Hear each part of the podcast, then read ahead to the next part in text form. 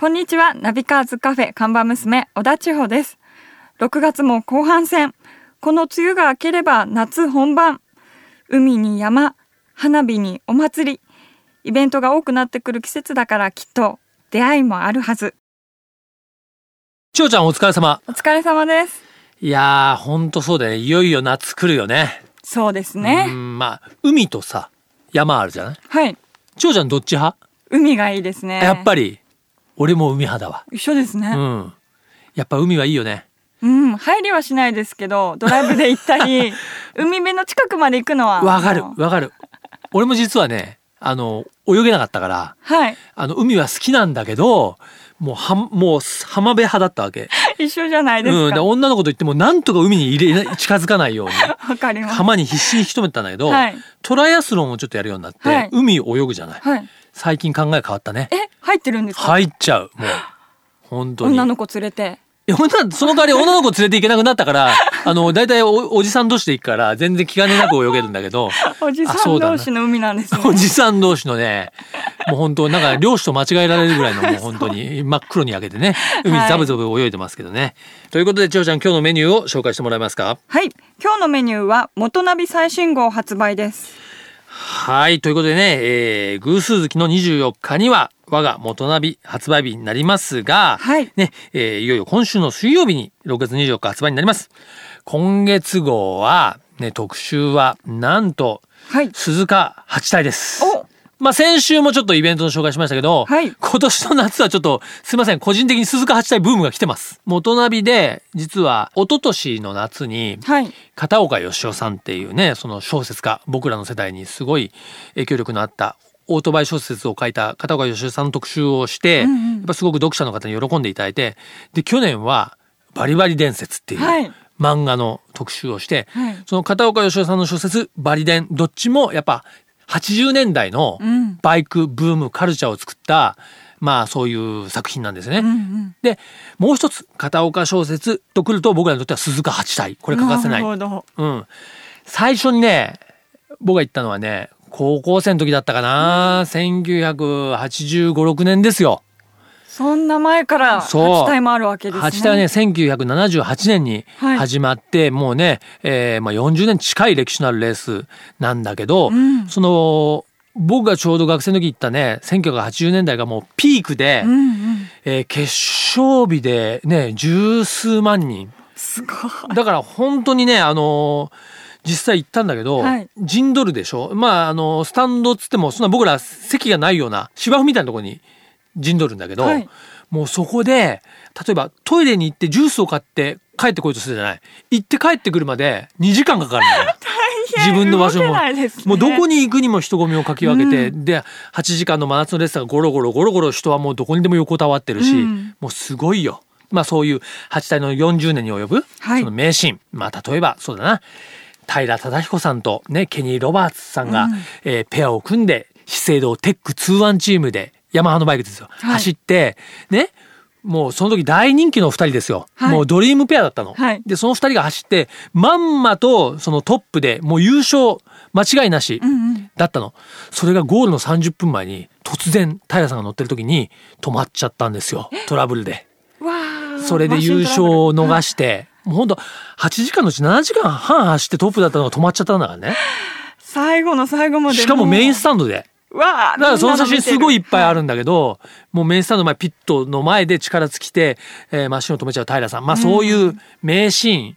だったり、んあとは八体のレジェンドっていっぱいいるんでね、今言ったケニー・ロバーツさん、それからね、まあフレディ・スペンサーもそうだし、ワイン・ガードナー、ね、それからケビン・シュワンツ、ん頭にポカーンとしてるけど大丈夫ポカンポカンまあ、まあ日本人ではね、はい伊藤真一さんとかね、はいはいえーいろいろレジェンドでそういうレジェンドの紹介それからもちろん今年のね鈴鹿八体の見どころみたいなものを詰め込んだ一冊にしてるんで、えーぜひねその懐かしむ意味でもそして今年のね鈴鹿八体を、まあ、楽しむという意味でもぜひ注目していただきたい一冊になってます。ねえー元鍋最新号は間もなく発売ですのでぜひチェックしてください。ということでね今週もねリスナーの皆さんからの、まあ、メッセージリクエストいきましょうか。はい、ラジオネームおかめのあめちゃんからです。おかめのアメちゃん。可愛 いね。可愛いですね。はいありがとうございあまりがとうごす。ざいます。川西さん、千穂ちゃん、スタッフの皆さん、こんにちは。こんにちはいつも楽しく聞いています。今日は私のドライブコースにも最適なお気に入りスポットを紹介します。はい、お願いします。山梨の北西部にある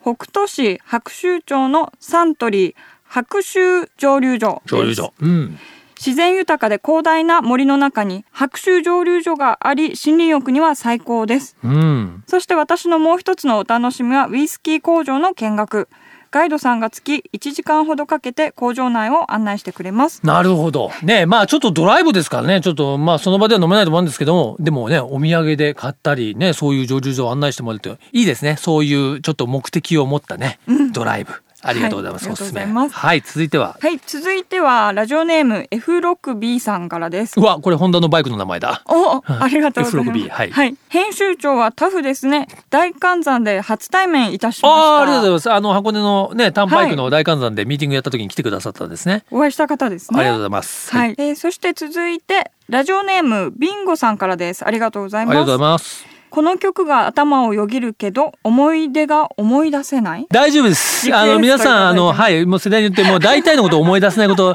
だらけなんで、全然心配ません。えー僕なんかもう大体、あね、朝食べたもんもう夜食べたもん思い出せませんから それはい、結構やばい、やばいです。かはい、じゃあリクエストソングいただいてるんですね。はい。はい。おー、僕も大好きな曲です。はい80年代の名曲ですね。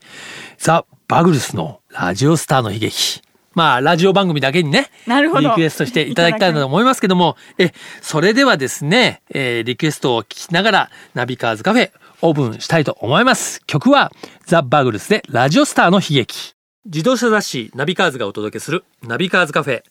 カフェオーナーこと、ナビカーズ編集長、川西圭介と、看板娘小田千穂のナビゲートでお届けしています。オーナーお客さんがいらっしゃいました。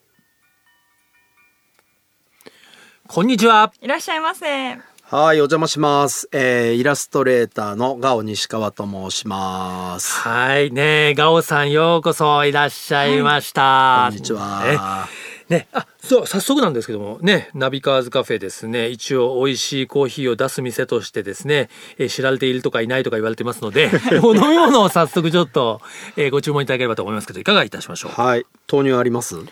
豆乳豆乳えーありますあよのソイラテあが、ソイラテアイスソイラテの感じで。アイスソラでわかる、うちと結構得意だよねアイスソラはい、で、豆のやつですね。そう、ね、もう必ずね、豆、なんか不安なんですよ。はい、わかりましたって、豆のラテですね。というか、なんか何が出てくるのかなと思います。ちょっとこうご期待いただけますか。楽しみにしてますあうちのヘルシーなね。豆とえ牛乳でえ。豆と牛乳 で。あとコーヒーですねあ、コーヒーも入れてね。ちょっと違うなまあ大丈夫です。お腹を壊さない程度のものはお出ししますんで。はい 楽しみにしてますええじゃあ、看板娘がですね、ソイラテを用意している間にですね、ガオ西川さんのご紹介を改めてしたいんですけども、はい1963年東京生まれ、武蔵野美術大学卒業後、デザイナープランナーとしてご活躍ということで、はいね、美大ですか。なんかすごいすね。ごいですねちょっとね、想像つかない。えすごいんですかすごいで すよ。美大なもうそれだけでなんか、なかなか入れなないんですからか尊敬しちゃい ますよ。そして、はいまあ2001年にフリーランス。はい。逆にそれまではお勤めされてたということなんですね。そうですね。あのー企業の中でデザイナーとか、えープランナーとかそういうことやってました。そうかそうか。実はね、ガオさんは、先週この番組ゲストに遊びに来ていただいたですね、アピオの河野さんのお友達でもあってですね。そうですねまあちょっと友達の輪みたいな感じで、 そうい今う日シも。リーズなんですね。河野さんもね、はいデザイナーでやってらっしゃる。そう岸ですねくも同じようなね、そうそうですねいうキャリアですが、はいガオさんの場合は、そのフリーランスに転身されて、はいまあ、バイクでアメリカ大陸横断、ルート66、走破などを経験、そして旅を通してアメリカをテーマにしたイラスト作品を数多く制作ということで、フリーになって放浪の旅に出ちゃったんですかあのねフリーランスへって先に言われてしまったんですが、うんえっ、とバイクでアメリカを横断したいというのが理由で会社辞めちゃったんですよ。なるほど。フリーランスになろうなんていうことはあんまり思ってなかったです 。ねとにかく、アメリカを旅するには会社にいたらできないからということえで。ー、1ヶ月ぐらいないと無理だよなと思って1ヶ月休みくださいって言ったらバカかお前はと言われ まして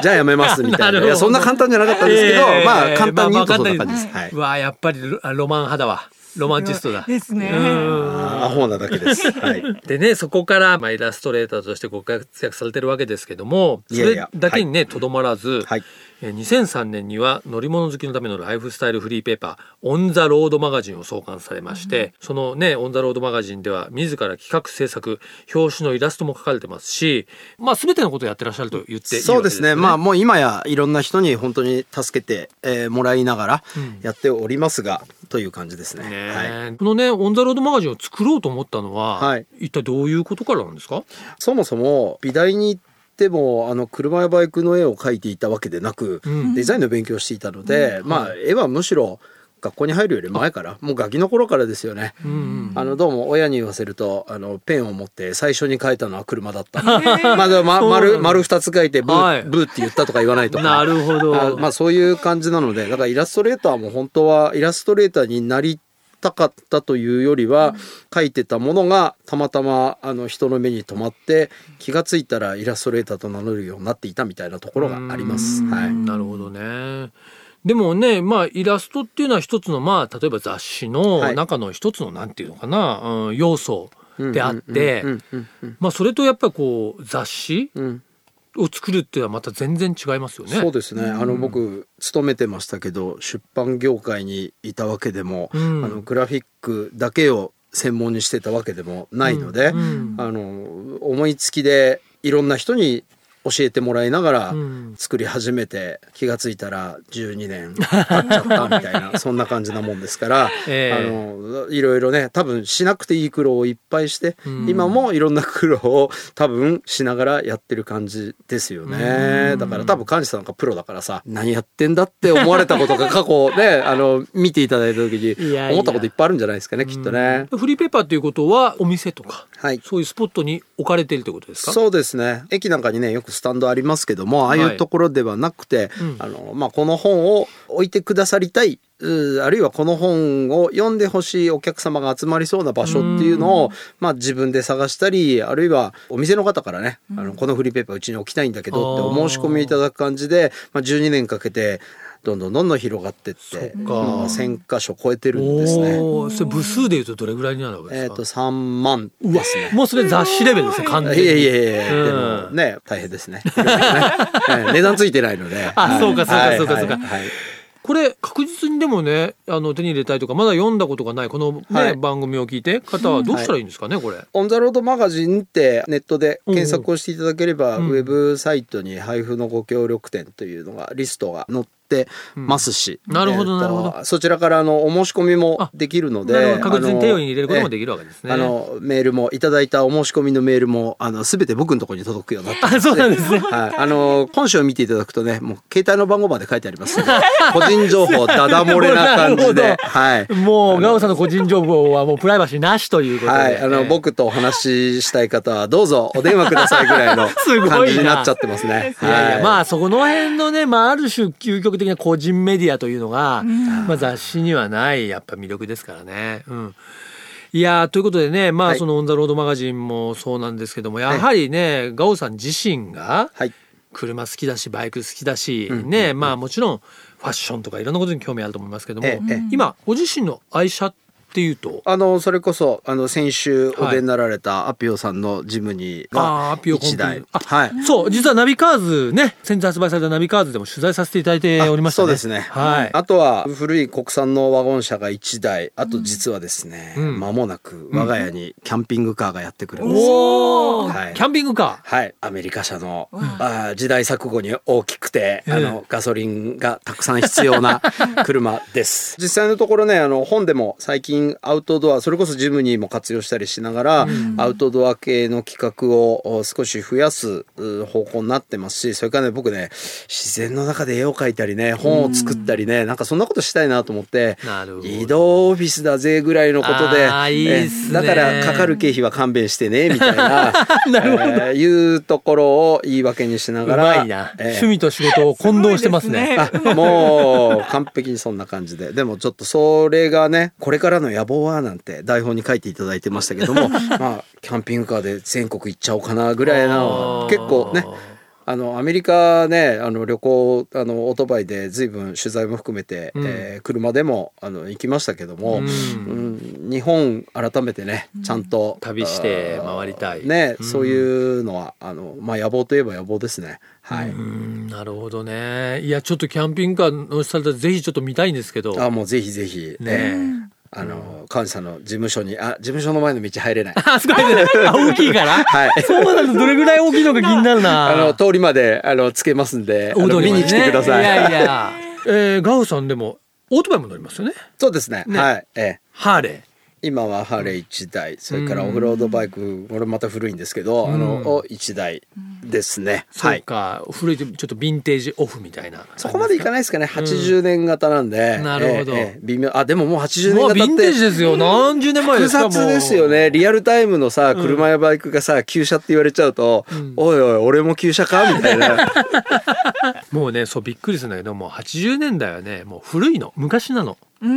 ん。僕らにとってはねねなんか割と最近とは言わないけどリアルタイムにね、はいはい過ごしてきた気がしますけはど、いうん何か今後ですね,、はいねまあ、そのキャンピングカーはありますけども、うんうん何かこうガオさん個人でもいいですけどなんかはい活動として、常にねなんとなくあんまり余裕がない感じでやってきちゃったんですが、うんまああの改めてね何を読者に提供するのかはもちろんなんですけども僕自身がもっと楽しんでいかなきゃいけないよなっていうところがあって。ーわかるわかる、ねうんであのここのところねあの原点にはアメリカの旅行があったんですけれども、うんああんまり取材に行けてなかったんで、まはあ、い去年の秋ぐらいから立て続けに2度ほどアメリカにちょっと無理をうんおしつつもお出かけてみたんですけどやっぱ発見がたくさんあって、うんうん、やっぱリアルに、えー見て、えー感じて、まあ、絵もそうなんですけどもね、リアルに見て感じてそれを伝えるための媒体が絵だったり、うんえー本だったりしてるんだと思うんでそうですねやっぱりねワクワクしてないと。やっぱりアウトプットするためにやっぱりねこうインプットしていかないそとうですねなんないしうんそう,、本当にガオさんの言うことわかるんだけど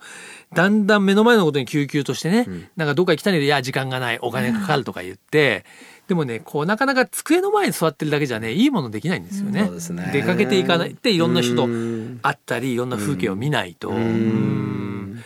なるほどちょっと、今日はねそんな話聞いてなんか我が身を振り返っちゃいましたけどね。いやマニさんだっていろんなことしてるじゃないですかアイアンマンレース出たりとか さそうですねええええ普通やんないですよ まあそうですね ええええええいやもうあの親父がパワフルに頑張る、えー時代ですからねガオさんのねそういったバイタリティも励みにしてやっていきたいと思いますがね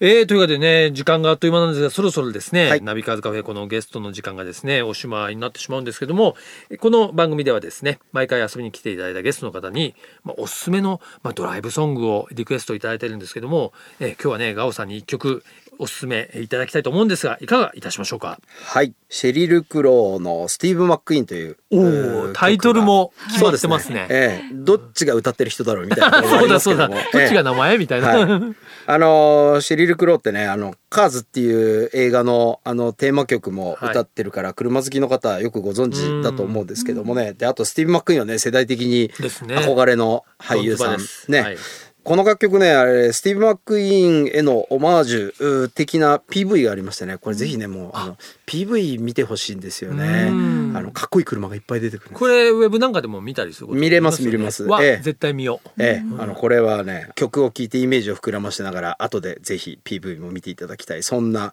車好き必見必聴の楽曲だと僕は思ってます。なるほど。じゃあガオさんおすすめのですね、シェリル・グローのスティーブ・マックイーンを聞きながらですね、えーガオさんとお別れしたいと思いますが、えー改めまして本日ナビカーズカフェゲストはイラストレーターのガオ西川さんでした。ありがとうございました。ありがとうございまし。た。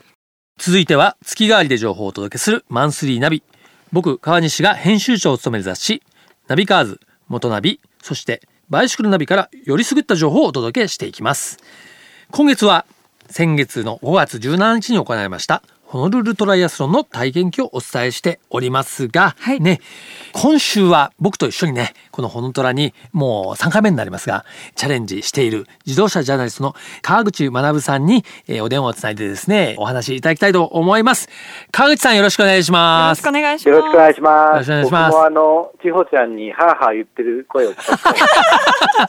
それやばいおじさん川ですよ口さのはなかったですね。うん、かあじゃあ来年来年撮りましょうはあはあ言ってるはやい、つ、はい。お楽しみで。ということでね、まあ僕と川口さんはね、トライアスロン歴は大体似たようなもんですよね。そうですね。でもホノルルトライアスロンというのはね、僕らも出てみてあれですけど、やっぱりこのデビュー戦にはすごくいい大会ですよね。そうですね。あの、やっぱり非常に環境もいいですし、うんそもそもあの、皆さん初めてトライアスロンやるときにですね、あの、ホノルルを選ぶという方がかなり多いんですね。ね、海外の大会っていうとちょっとハードル高いかなと思いきや、実はすごくね、日本人の参加も多いですし、はい。ね、パッケージツアーみたいな風にもなってますから、割と参加しやすいですよね。参加しやすいですね。日本人は確か、今回も1700人中の700人ぐらい日本人だっていうふうに聞いてますそのうで、そう、半分弱ぐらいね、日本人ですしね。うん。そうなんですよ。で、やっぱりあれですよね、ホノルル参加しやすいことの理由は、やっぱうりん時間制限がないっていうこともありますよね。そうですね。うんもう、あの、川西さんが一番喜ぶ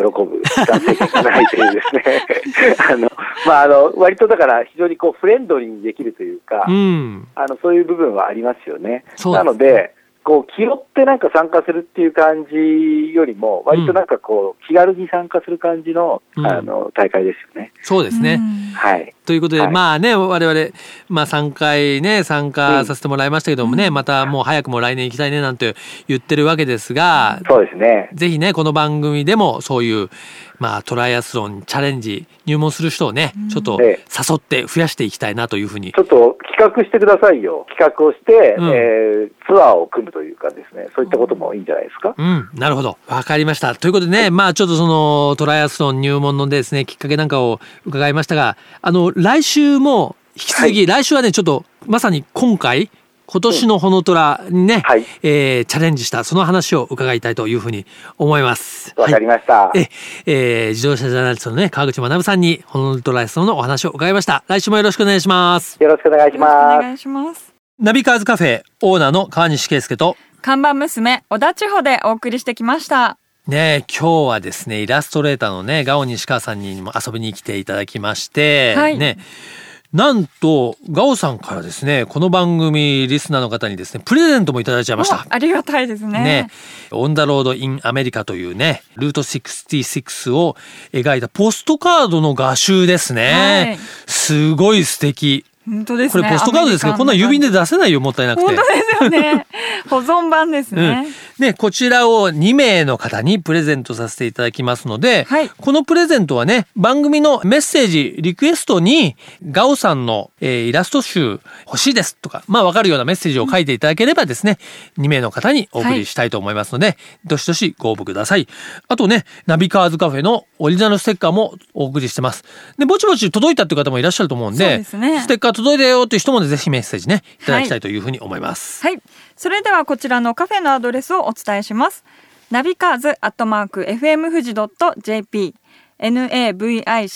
アットマーク FM 富士 .jp までお待ちしております。毎週日曜日午後4時からオープンする車好きが集まるカフェナビカーズカフェまた来週ですお車を運転中の皆さん安全運転でお願いしますナビカーズカフェオーナーの川西圭介と看板娘、小田千穂でした。それでは皆さん楽しいドライブを来週もご来店お待ちしております。 Have a good coffee and drive